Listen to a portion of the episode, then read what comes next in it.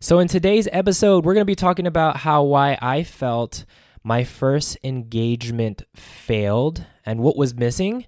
And when Sarah and I got engaged, what we did differently in our relationship, which allowed us to get married. Hey. Hey, so let's dive right in. The real question is this How can you be more intentional in your relationship before the wedding day so you can live out a Christ centered marriage that doesn't just survive, but thrives? Welcome to the Journey to Marriage show. We are your hosts and relationship coaches, Rafi and Sarah Fiolina. We believe that if it takes almost a decade to prepare for the priesthood, then a single course or retreat isn't nearly enough to prepare for a lifelong marriage. We help couples like you enter into your marriage vocation with confidence through developing your relationship. We're glad you're here. Now let's get started. Hello, everybody, and welcome to the Journey to Marriage show, episode 11. What's up? Nothing much. that's that's fair. That's fair enough. Nothing much, except for this episode that we're recording right now. Yep. so, what are we gonna be talking about, Sarah? We are going to be talking about what it means to be engaged. Ooh, yeah. So, yeah, this is important because apparently I didn't know. You were wrong. I was, I was wrong about everything, and that's why it kind of failed the way it failed. So, like when I was, so when I got engaged, um, to my ex fiance, I remember, like, we weren't even planning anything. Like when we got engaged, we weren't planning our wedding. We weren't really thinking about marriage. It was weird. That blows my mind. Yeah, like I wanted to get married ASAP. yeah, I know, me too. Like when we did it, but anyways, like I just felt like we were. I thought that was, that was just the next stage in our relationship. Like we've been together for five years, so we'd get engaged. But then when we got engaged, there wasn't like anything going on. We weren't working towards anything. We weren't even working towards marriage or our wedding day. And I know like breaking up with her was something that had to be done because there was like really no intention at that time in our life and Mm-hmm. When I was single, I desired a healthy relationship. I knew, and when I started getting closer to God again, I knew like what a healthy relationship looked like because I, I started surrounding myself with holy couples right? Mm, in the mhm. church. And I'm like, wow, I would want to maybe find someday find a woman like this. And because before I, I would just like, what?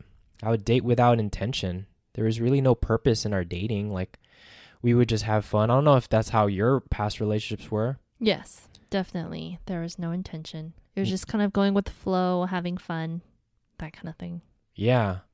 So that's how I was. Like we were just like engaged and then and then uh yeah, we broke up. But there was a new opportunity where I was feeling drawn to propose to Sarah after so much time discerning.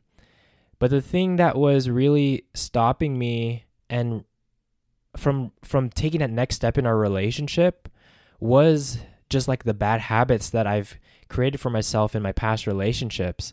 Like I was still having that shame and that blame in my 1st Mhm. engagement. I'm like, I don't want to do this to Sarah. Like I don't want I don't want to do everything I did in that past relationship, in that past engagement to turn out to be broken like like my my past one. So the the thing that really changed my my mind that really just I feel like changed my role and our intention in our relationship was during my discernment retreat. So I went on a discernment retreat right before I asked you to court me. So it was a different discernment discernment retreat where there was different vocations. So there was the married life, there was a sister, there was a brother, and there was a priest. and they all kind of shared their stories. And I remember to this day there was a married couple um, that started presenting, and like you could already feel the holiness in their relationship, like that. You know that that feeling, Sarah, like that. I, I can see it. I can imagine what you're saying right now. Yeah, because we know a lot of couples like that. Like the joy, they're just so attractive. They're just so like humble and just willing to serve each other. And it's just amazing. Like I felt their energy. And I remember them saying something at the retreat that stuck with me and really just changed my life. They said, you know, marriage is helping each other get to heaven. Marriage is when the two spouses their main goal is to get each other to heaven and their family to heaven. And when I heard that, I was like, "Whoa. Okay. This is this is new." So now that I'm in, when I got engaged with you, I'm like, Mhm. if that's what marriage is about, getting each other to heaven, I was like, why wait till marriage until if I could start that right now in our relationship, Mm, mhm. in our engagement, in our courtship, right? Helping each other get to heaven. And it was a game changer, like to be more intentional about our our path our our journey to holiness and our just our journey to in our relationship and growing Mhm. um, and being more intentional in our engagement. And the thing that really helped me was like everything in our engagement when we got engaged, the thing that I was trying to do is more focused on the real goal, not our wedding day, but to create a holy marriage. And when you shared that with me, I was like, "Whoa, that's that makes sense." Marriage with a purpose. Because before that, I was just like, "Oh, we'll get married and happily ever after." Yeah. But then with the intention of getting each other to heaven, mind blowing. Yeah. It's just so attractive, Mhm. you know? And I'm like, wow, like that would be an awesome vocation. Like what a mission to help help someone that you love that you you just like want to serve all your life to get them to where they're all how where we're all called to be. So like having this mindset shift allowed me allowed us to like experience more balance, right? Definitely. In our wedding planning. Like how did that look like for you? Um, well, when you first proposed to me, I was up probably majority of the night planning our wedding on Pinterest and writing down ideas um, until we came together again and you were telling me that we can't get so caught up in the wedding planning. We have to balance it out with our faith and still dating each other. So that was also new to me because I thought, oh, I'm engaged going all in with wedding planning. But Mm. that was not so. Yeah. And then yeah, it was it was amazing like being able to continue our journey of getting to know Christ more, getting to know each other Mhm. more, dating um and just being more intentional and like from that we were able to get become debt free. We were able to just feel more connected as a couple. We just got so closer to to God before our wedding day. And I think that's like the game changer for all those who are listening that are not married, that are that are in a committed relationship, whether you are an intentional couple in in your courtship or you are engaged and you're preparing for married uh for marriage, that you need to keep your holy marriage in mind while you're doing the things that God is calling you to do. And I'm that- so glad we did it that way. yeah. So like if you're engaged and you're planning your wedding right now, keep your holy marriage in mind. Don't get so caught up with the oh, the guest count and the this what? Like the food and I don't Pleasing everyone. Just stay grounded with your faith, and then that'll help with the wedding planning process. It won't be as stressful. Yes. Yes. Like and and also keep in mind to when you're doing all the planning for your wedding day, like all that should not negatively affect your marriage. However you plan on doing that. So what does like how does that look like? You mean your engagement? no, planning our yeah, planning our wedding. Yeah. Um it looks like just peacefully and steadily moving through all the planning cuz you're planning for your wedding and you're planning for your marriage. So still having that balance. Yeah, and also like keeping in mind that whatever decisions you make in, in your wedding does not hurt your marriage. So you shouldn't be thinking about going crazy and spending all this money when you know it's going to negatively affect your marriage. Mm, or burning any bridges with in-laws. Yeah. Because the wedding is just a day and then you're going to have them as your family for the rest of your marriage. Yeah. There's no escaping that. Even though you guys might not have your you guys will have your differences and all these things, like family is family at the end of the day. And what does God call us to be? They call us to be patient. He calls us to be patient. He calls us to love. And yeah, we got we got to set good and healthy boundaries, but it doesn't mean we have to just like straight up just br- burn bridges because they don't align with our vision Mhm. and just elope and just leave. I think that if anything, that's like the the That's easy way out. Like Yeah. that doesn't that doesn't help anybody. Like sure, you can elope and do whatever you and your future spouse want to do. That's cool, but that's kind of stu- selfish. Yeah, because it, it'll hurt your family. Yeah. They want to be a part of celebrating your union.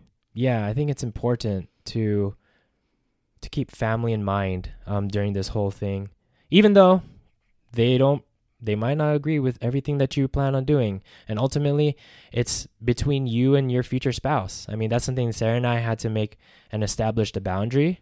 We're like, hey, at the end of the day, what's gonna be good for us? And what do we decide? yeah what's going to be good for us what what are we going to decide and how is this going to help our marriage so again it all starts before the wedding day so some things that you guys can do together um, is number one pray together if you understand that marriage is about helping each other get to heaven how do you get to heaven you've built a relationship with god a good and healthy relationship with God. And how do you how do you build a good and healthy relationship with anybody or with God?